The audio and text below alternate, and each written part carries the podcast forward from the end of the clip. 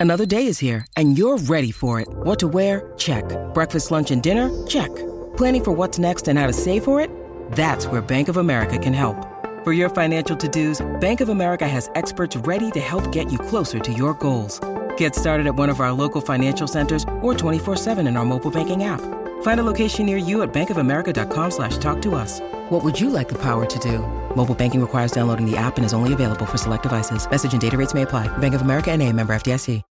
When you need mealtime inspiration, it's worth shopping Kroger, where you'll find over 30,000 mouthwatering choices that excite your inner foodie. And no matter what tasty choice you make, you'll enjoy our everyday low prices, plus extra ways to save, like digital coupons worth over $600 each week. You can also save up to $1 off per gallon at the pump with fuel points. More savings and more inspiring flavors make shopping Kroger worth it every time. Kroger, fresh for everyone. Fuel restrictions apply.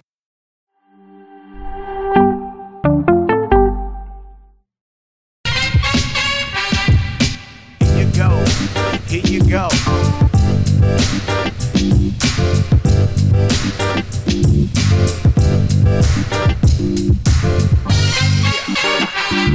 Sickening. That's the nothing personal word of the day. Sickening. I'm sick to my stomach. It's Monday, January 23rd, 2023, 123.23. Jerry Jones is sick. He said the loss last night against the Niners, it was sickening. Everybody who loses, when your season ends, don't forget what goes into a season. You start with shorts on, then you do workouts with shoulder pads and shorts. Then you go full pads. Then you go through preseason, which stinks. You learn the playbook. You, by the way, the front office has put their team together during the offseason. But then the grind of the season, week in, week out, you get into a routine. It's all about football. Then you make the playoffs, which the Cowboys should be expected to do because Jerry Jones is the best GM in football most valuable team. So that means he's the best owner in football and the best GM in football.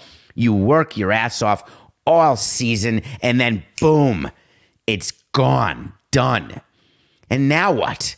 You wake up today, Monday, January 23rd.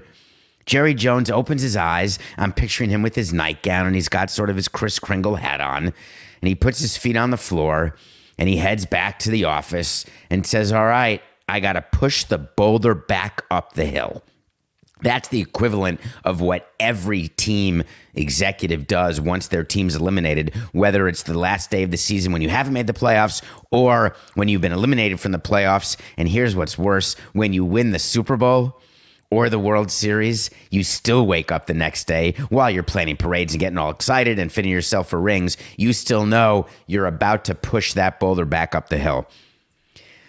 So I'm watching the Cowboys Niners game and I'm wondering how Dak Prescott doesn't have turnovers in his DNA the way Jerry Jones told me. I never have asked a player what a player has in his DNA. Do you not have the ability to make contact with two strikes in your DNA? I maybe should have asked that question more. Do you not have the ability to make a field goal or an extra point? Is that not in your DNA? Jerry Jones spent all the time in the week leading up to the Niners game telling us that Prescott's great. Don't worry about, about Maher.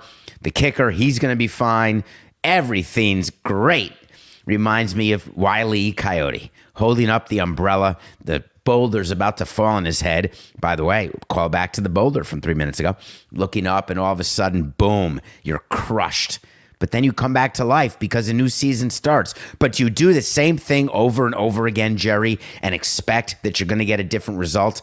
Are you insane? You're about to be in the fourth year of a Mike McCarthy era. How's that gone? You're about to go eight years with Dak Prescott?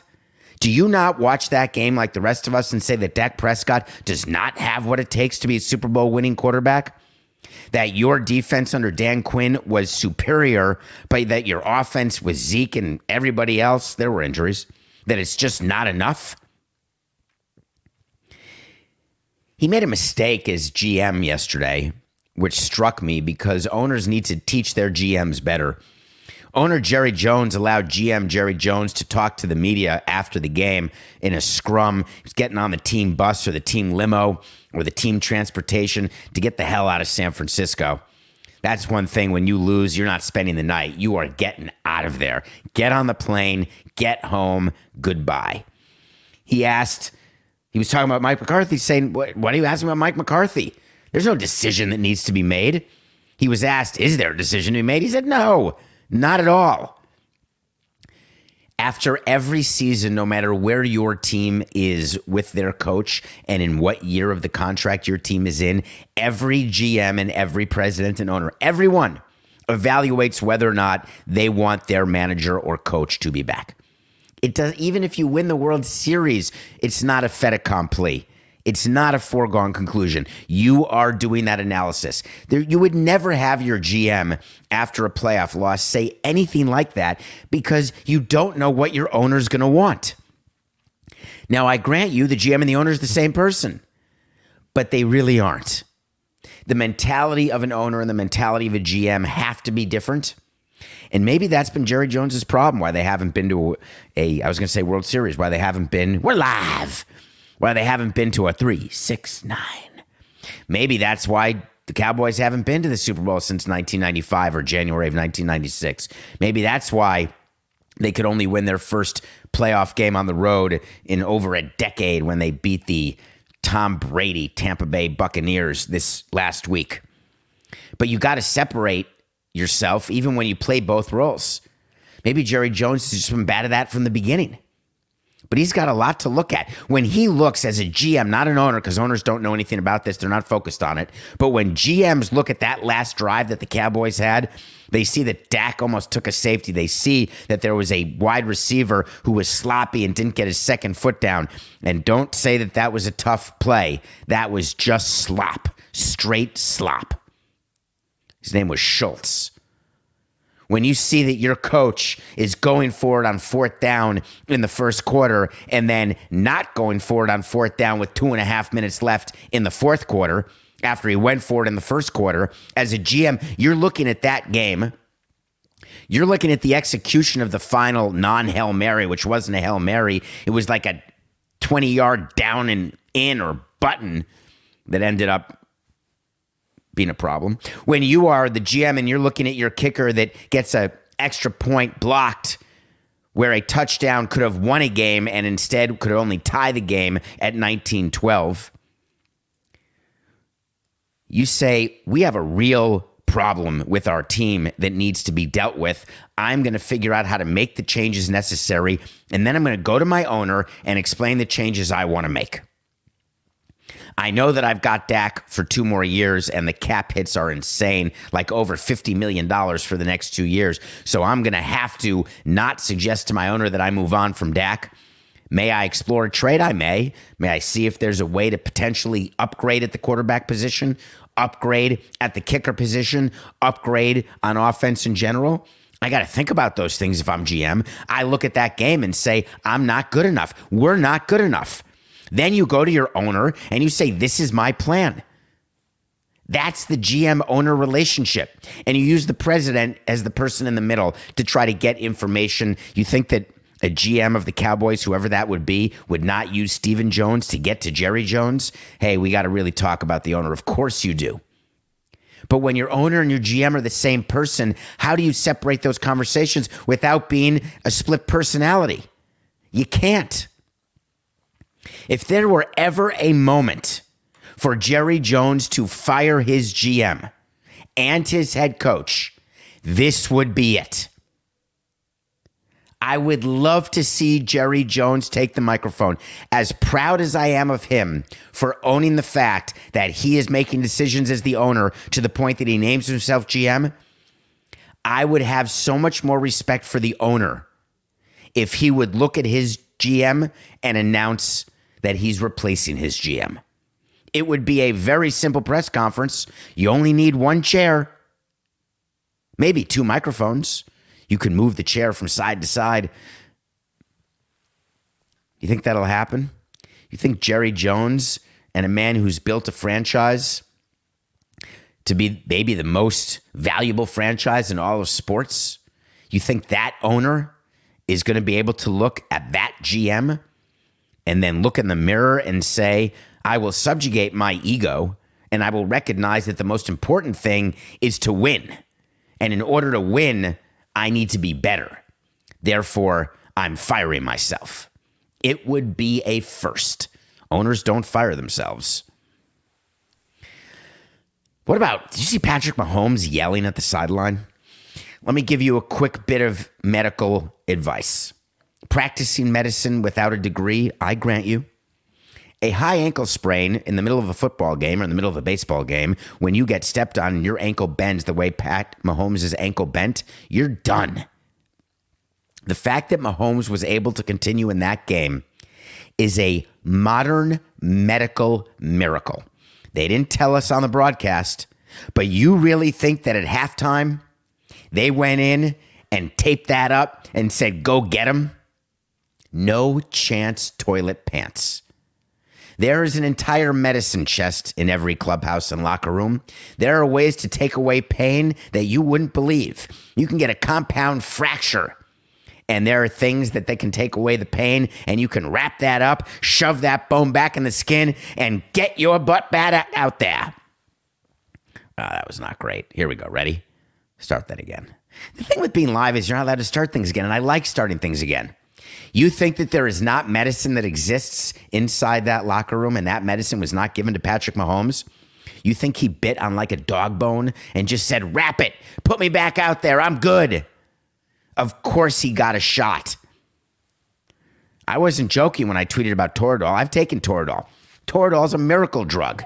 It does bad things. You can't take a lot of it, but you don't feel a thing when you take Toradol. You can run seven marathons in seven days on seven continents and not realize that your feet are the size of your thighs, not realize that you have a blister the size of the United States, not realize that your knee is bone on bone. It's easy. Give me that Toradol. So Mahomes doesn't play in the second quarter. Chad Henne, the backup quarterback, who's 59 years old, comes in, has a 98 yard drive, which is unbelievable to do when you're a backup quarterback or any quarterback. It's the longest drive in Kansas City postseason history. He's in the record book now, not Mahomes. Mahomes comes out for the third quarter. Everybody's jumping for joy. And all I'm thinking about is what's going to happen in the AFC Championship. How sad it is that we're not able to watch Mahomes be who Mahomes is. That's the best part about watching the Chiefs. That's what makes the Chiefs so good. Yes, the Chiefs were able to win. I do not understand how you allow him to play in that second half. I don't care how much he's yelling at me on the sideline. I don't care how many times he throws his helmet. I don't care about that because I want rings. And the best chance to help a high ankle sprain is to get off it, to put it in a boot, start treatment immediately. He started treatment two hours later than he needed to because he played in that second half. But, David, what if they hadn't won? That's true. But you just saw your backup quarterback go 98 yards. I'm taking my chances because now I got to play Cincinnati, a game that we'll talk about next. And I view myself as an underdog. I don't think the betting line, Coco, what is the line of the Bengals Chiefs in Kansas City?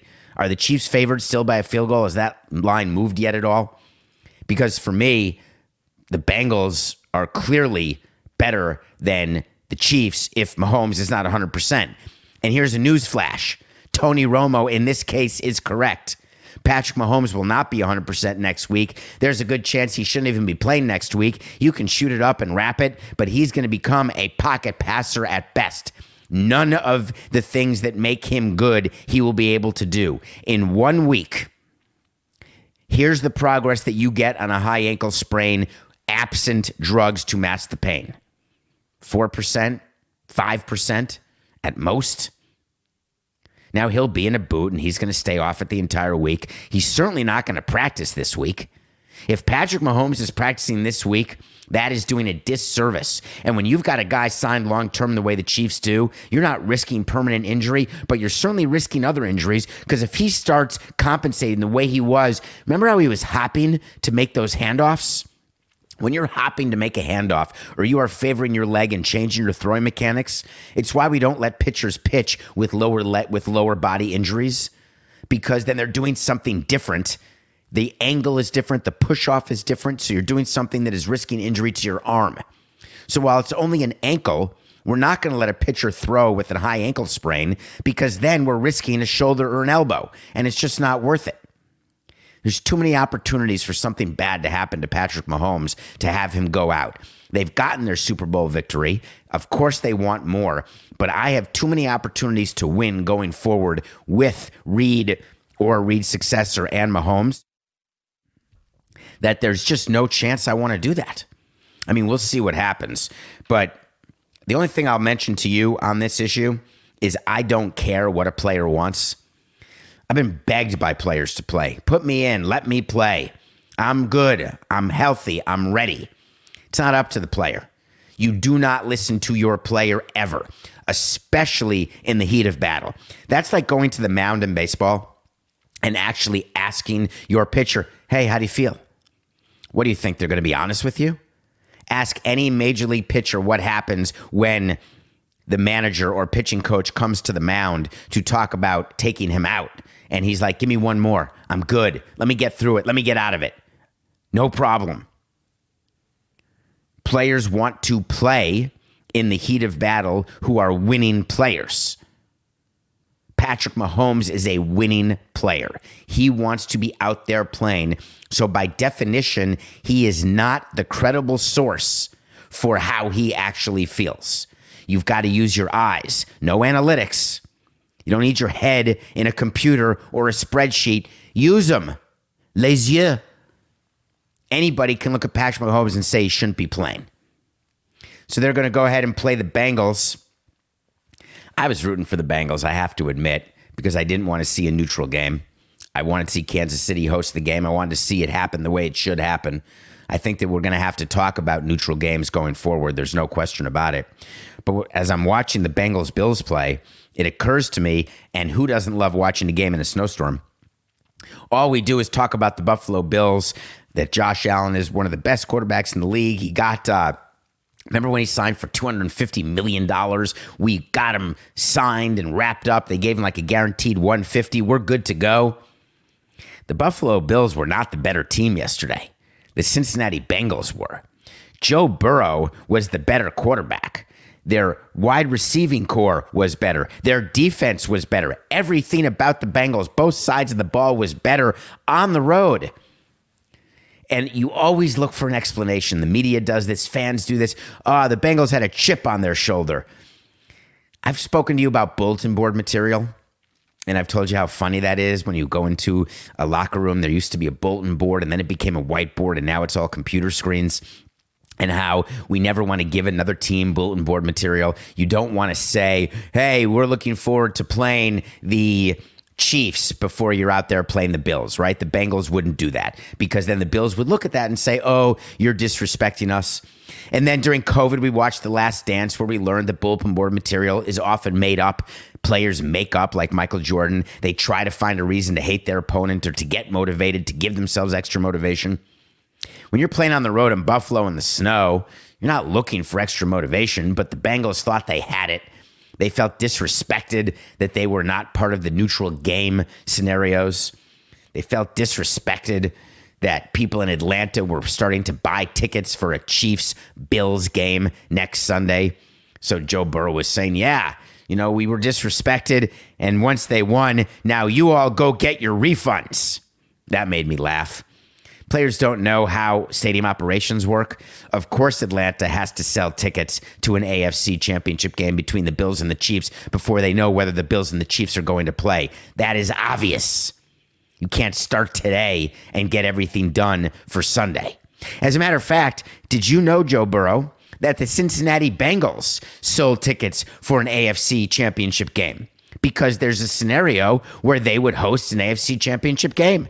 Let's pretend the Jaguars made it to the AFC Championship. You would host them. Do you know that every team in the playoffs sells tickets as though they are going to host games all the way up until the Super Bowl or all the way including the World Series? I don't know if you knew that. In baseball, if you have a chance at the playoffs in September, you are selling tickets to the World Series as though you're going to have home ice advantage. Why? Because we want your money to use as cash flow for the salaries that we're paying to players and staff. Then, if we don't host a World Series game because either we don't make the playoffs or we make the playoffs but we play someone with a better record or we make the playoffs and don't make it all the way to the World Series, do you know what we do with your money? We make it really hard for you to get a refund.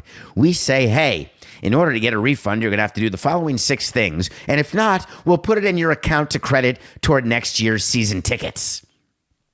Because then we get to keep your money and we don't need to actually give you anything in return until April. How awesome is that? It sounds terrible, but that happens all the time. So, of course, Cincinnati was selling tickets, and so was Atlanta and everyone else. But it wasn't meant to be.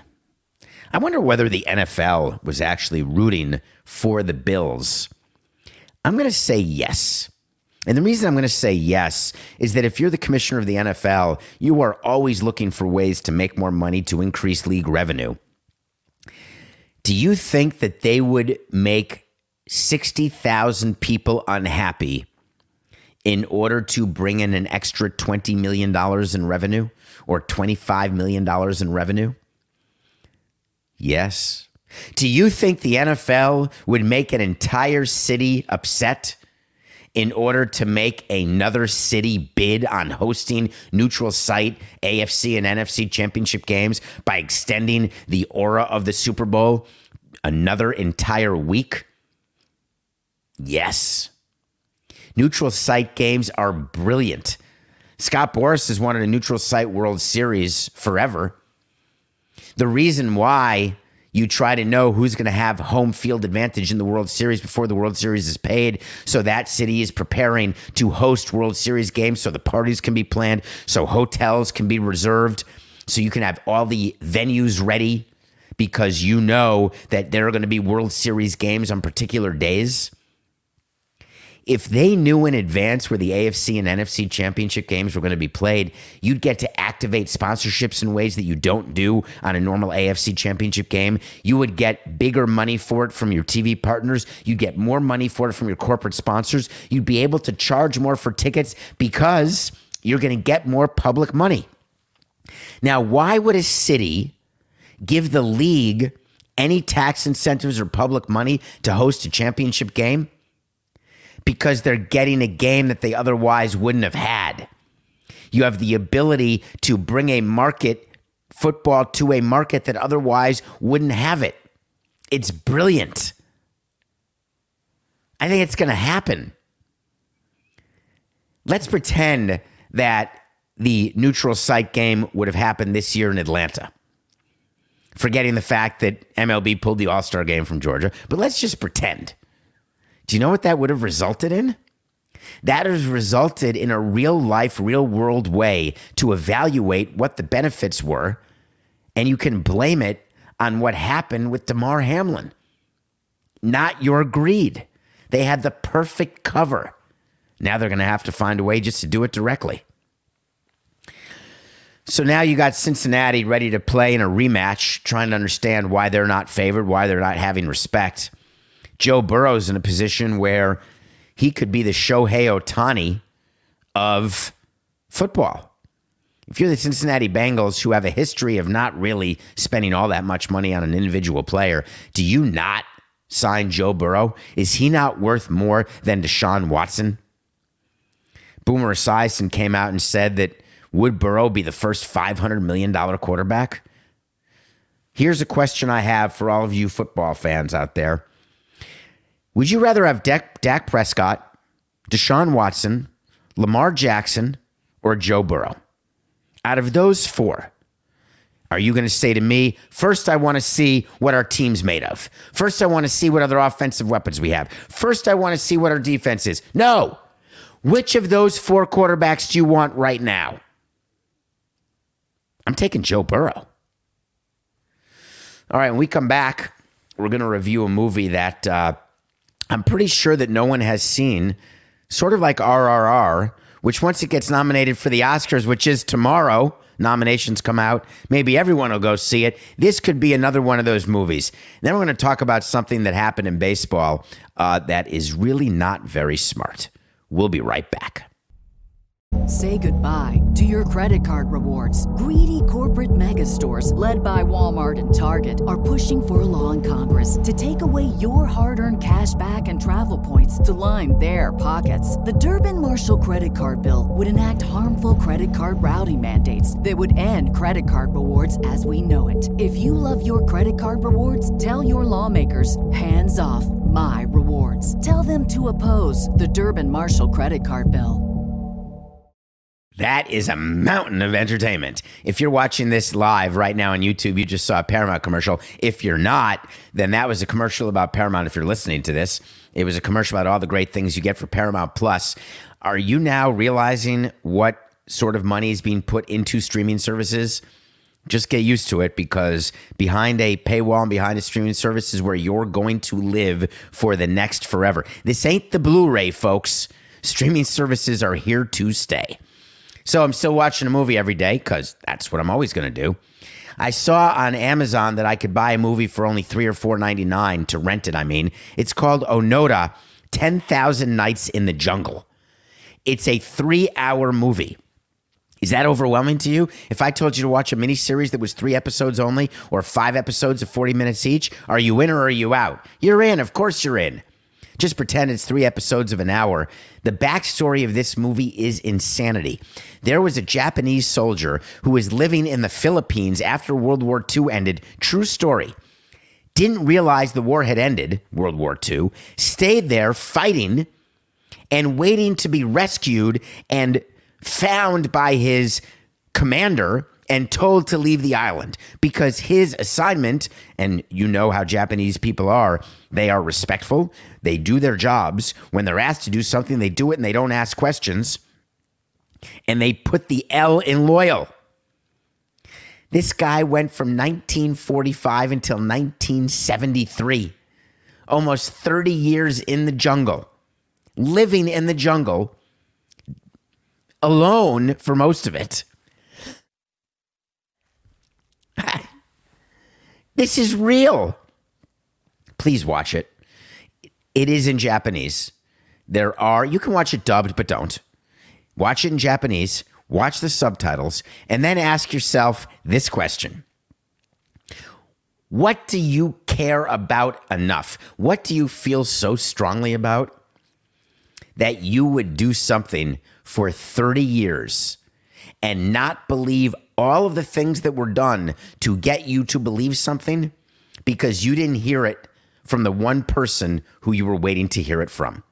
They dropped flyers from the sky because they didn't know where he was in the jungle. They dropped flyers saying the war's over. There were people telling him when you come across islanders or fishermen saying the war's over. And he thought it was all a ruse to make him sort of not be at full attention. It is such a cool movie, such an interesting story, told in a way like picture Tropic Thunder, where they sort of went into the jungles to try to film, or picture some of the war movies where you're like, wow, that must have been a tough shoot. I'm not sure there's been a movie with a tougher shoot than this. It was like Naked and Afraid, except a movie and real. It's called Onoda 10,000 Nights in the Jungle. Have you heard of Rod Carew? Rod Carew was a hitter. He played for the Minnesota Twins, the California Angels. I believe that he was the first person where I did not realize that there could be a black Jew when I was growing up. I believe that Rod Carew, even more than Sammy Davis Jr., I believe that Rod Carew was my first example of an athlete. And I tried to wrap my arms around that I wasn't aware of the Ethiopian diaspora or any of the things that I'm aware of now because I was a kid. Rod Carew won the batting title and got traded. That's the last time anyone ever got traded who had just won the batting title. Well, there was a trade this weekend in Major League Baseball, and it interested me for one reason. Not because it involved the Marlins. I don't really care about I mean, I'm six years removed. It's it's another life. It's about to be season six that I will have been out of baseball. God, I've only I've been out now for a third of the time that I was in. Coco, we have not discussed that math. You and I have been together doing nothing personal. Oh God. Sorry, Coco. You okay? Anyway, the Marlins traded pitching. And I just want to talk about when you trade pitching for bats. The Marlins couldn't score runs. Pretend it's any team. When you have great pitching and you need offense, you want to trade pitching to get offense. When you have great offense and need pitching, you trade your great offense. You trade from positions of depth in order to take care of positions of dearth. That is a well known philosophy. The thing that is interesting about baseball is that there are a bunch of new rules that are starting this year. There's rules on the number of pickoffs. We're going to do a whole show to remind you of the new rules once spring training starts, once the season starts, which is March 30th. But there's new rules involving pitch clocks and defensive shifts. So there's all sorts of things that GMs and front offices are looking at to figure out how their approach is going to change. There's one approach that will not change. In order to win a game, you have to score more runs than the other team, period. So if you're the Marlins or any team and you are trying to trade a pitcher, you've got to get back run producers. Instead, they got back the batting champion from last year for the Twins, traded as a batting champion for the first time since Rod Carew was traded as a batting champion. Put him at the top of his lineup, at the lineup for the Marlins. He is a great contact hitter, doesn't strike out, but he has zero power. So in order for him to be good, it's like having Juan Pierre on your team without Pudge Rodriguez or Miguel Cabrera.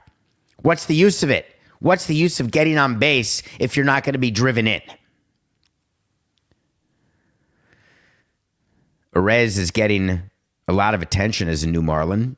Twins fans are wondering how could you trade him? Are we getting a middle of the rotation guy for him? And I would argue that the Twins did way, way better in this deal having Pablo Lopez in your rotation makes you a better team. I understand you've lost your batting champion, but I also understand that he's not the one who is making the difference for you. You weren't winning anything as the Twins. You got Correa back. You got to find a way to get pitching. And if you're the Marlins and you've got the pitching, you've got to find a way to score runs. You need power. Imagine if they had someone in their minor league system who could come up to the big leagues and hit 30 home runs and strike out 250 times. If they had someone like that, why wouldn't you bring them up?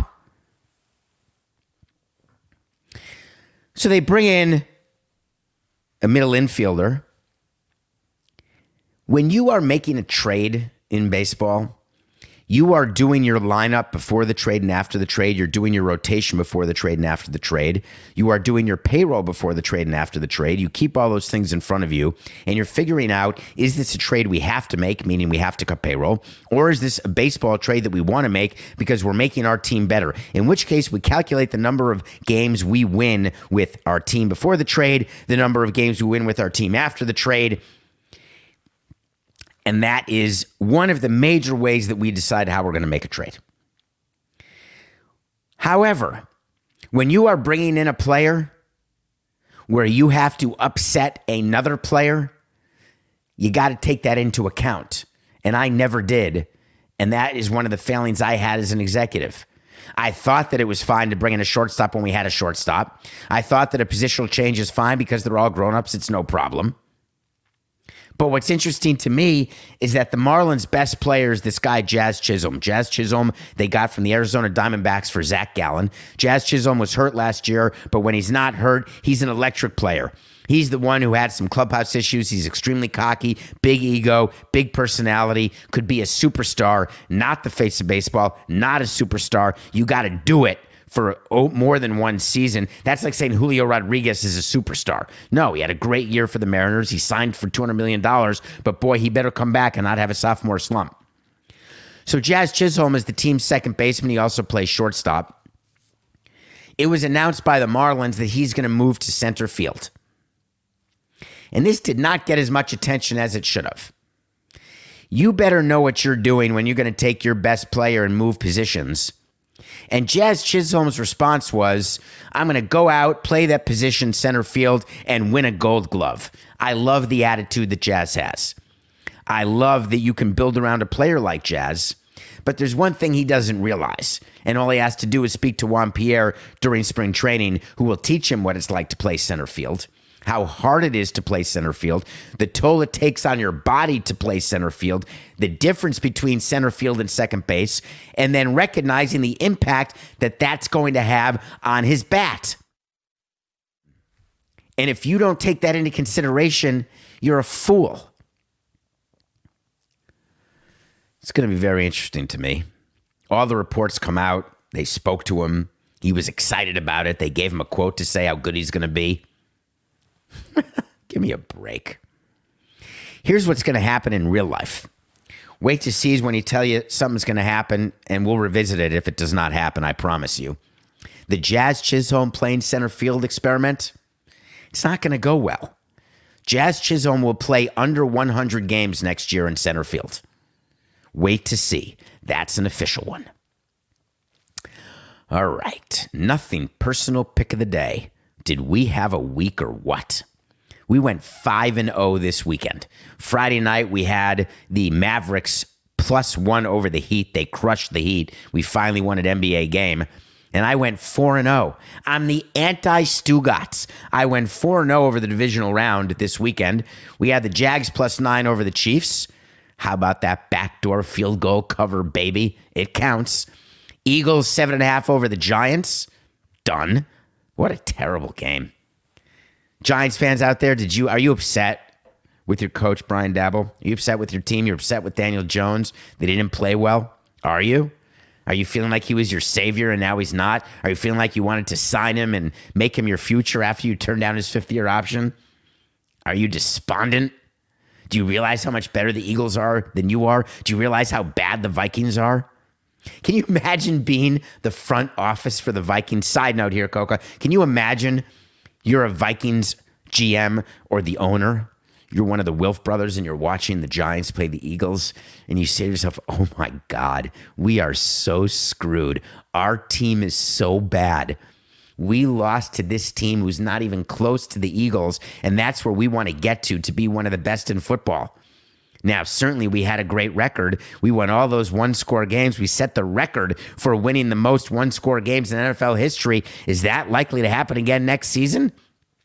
My biggest takeaway from the Giants Eagles game is that the Vikings are screwed I would not want to be in their front office. I don't know what the Giants are going to do with uh, Daniel Jones. I guess maybe they'll just let him go. Move on. Is he your guy? One good game? Come on. We had the Bengals five and a half over the Bills. I don't know who was thinking you should take the Bills and give that number of points. The Bengals are a better team. Look at what the Bills did against the Dolphins. Look at the level of competition that was the Dolphins. Look at what they had to do to beat the Dolphins, and then recognize the Bengals are so much better than the Dolphins. The Dolphins front office, Steve Ross, will never watch anything and in any way extrapolate what that means to the Dolphins. He's not that type of owner. He is uh, he is the worst type of owner because he's like his team's GM, but names a team's names a GM makes makes believe that he's not making decisions when of course he is. But if you're the owner of the Dolphins, Steve Ross, aren't you looking at your team who came close to beating the Bills and you're all excited because you're thinking the Bills are going to go ahead and he's rooting for the Bills to win the Super Bowl so he can say we were that close to beating a team that was good enough to win the Super Bowl and then you watch him play the Bengals and say, "Oh crap. Not only did we not beat the Bills, but man, we're not even close to the Bengals. People do that. The Dolphins did that. And then, of course, we had the Niners minus four over the Cowboys. Thank God for missed extra points and stupid mistakes and sickening mistakes by the Cowboys. But that helped us go 5 and 0.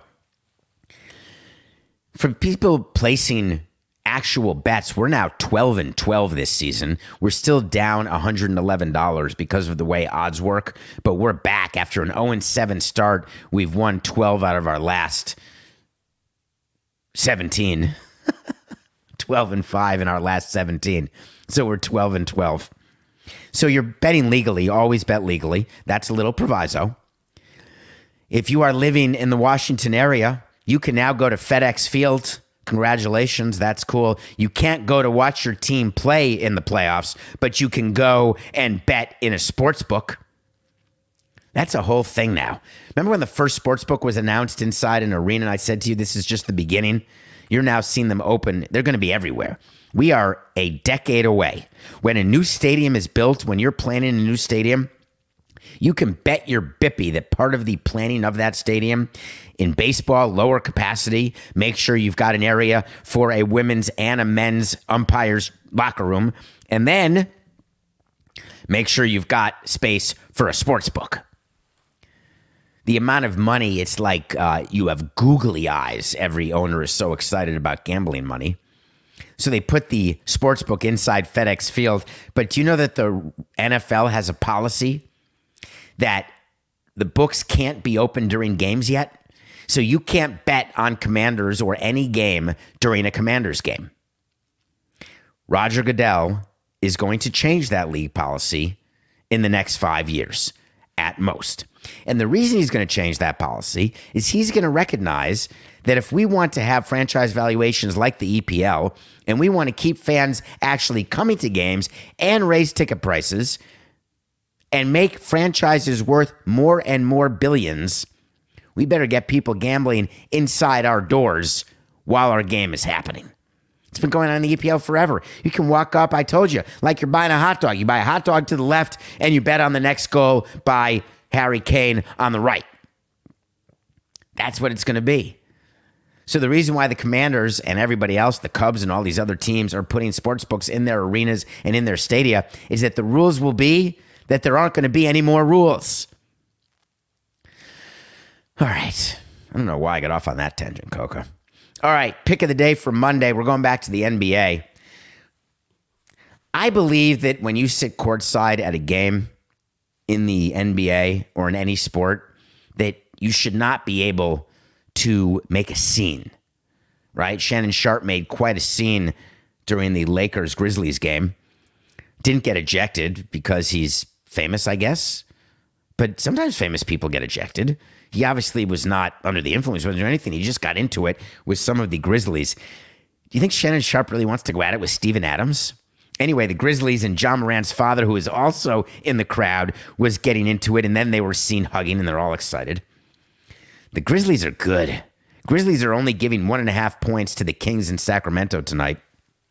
Sacramento is the worst team in basketball. That sentence could have been used for every year for the past like 50 years, but not this year. Sacramento is like a top four seed. They have finally lived long enough in Sacramento to say, wow, we don't need Ernie Grunfeld or Phil Ford. We can do it on our own. That's a throwback that only like 5,000 of you are going to get, and the rest are not, and I'm okay with that the Kansas City Kings, Sacramento Kings, anybody? Bueller, anybody? The Grizzlies are so much better than the Sacramento Kings, however good they are. Grizzlies minus one and a half over the Kings. All right. Something else happened uh, during the weekend that needs to be brought up, and I and I just going to ask your opinion of that. There's a rule in the NFL that makes no sense to me. When there, there are committees that are formed to evaluate rules, there's called the Rules Committee, a competition committee, an, ex, an executive committee. There's all sorts of committees amongst owners, and they put players on it sometimes. The new baseball competitive competition committee has players on it, but they don't have enough votes to actually do anything. So it's all about MLB and owners. This is all about what owners want for their game. They own the teams. No matter how much you think it's a player empowered league, owners are really the people who are in charge. There's a rule in football that you are not allowed to use foreign objects to line up a kick. Meaning, when you are kicking a field goal, you can't put down a handkerchief or put down a tee or put down your shoes or put down a towel.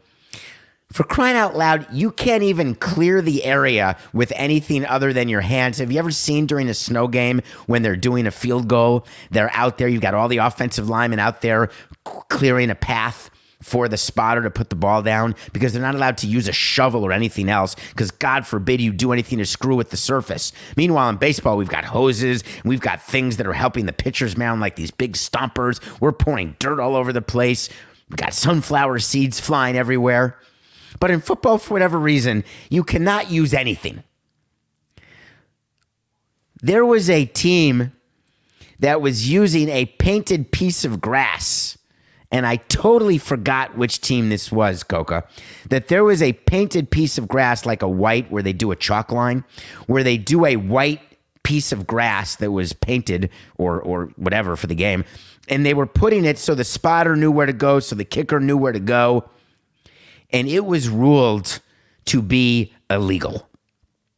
They were told they cannot do that. It could have been the Eagles, Coca said. I don't know if, he, if he's wrong, then it's my fault. If he's right, it's because Coca's a genius.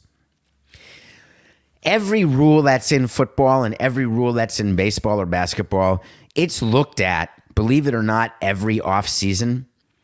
We go through the rule book and there are changes made to the rule book every year. You get red lines of the rule book, they're printed again because you get this memo and this memo goes through rule changes. So you learn them and then you teach your manager. Then you go to your players, you go to all of your staff.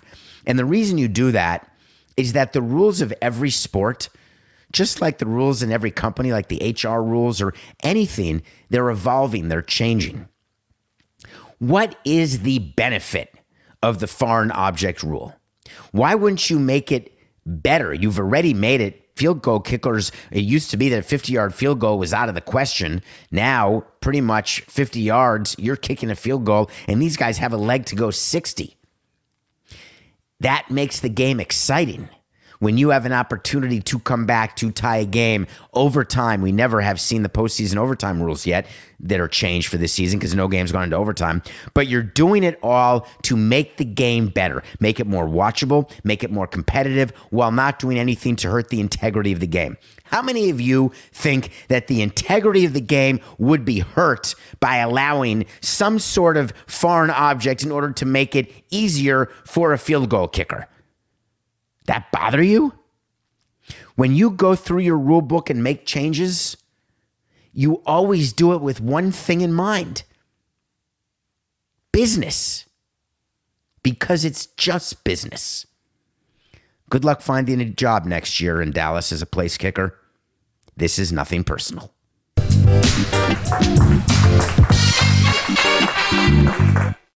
This is the story of the one. As head of maintenance at a concert hall, he knows the show must always go on. That's why he works behind the scenes, ensuring every light is working, the HVAC is humming, and his facility shines. With Grainger's supplies and solutions for every challenge he faces, plus 24 7 customer support, his venue never misses a beat. Call click grainger.com or just stop by. Grainger, for the ones who get it done.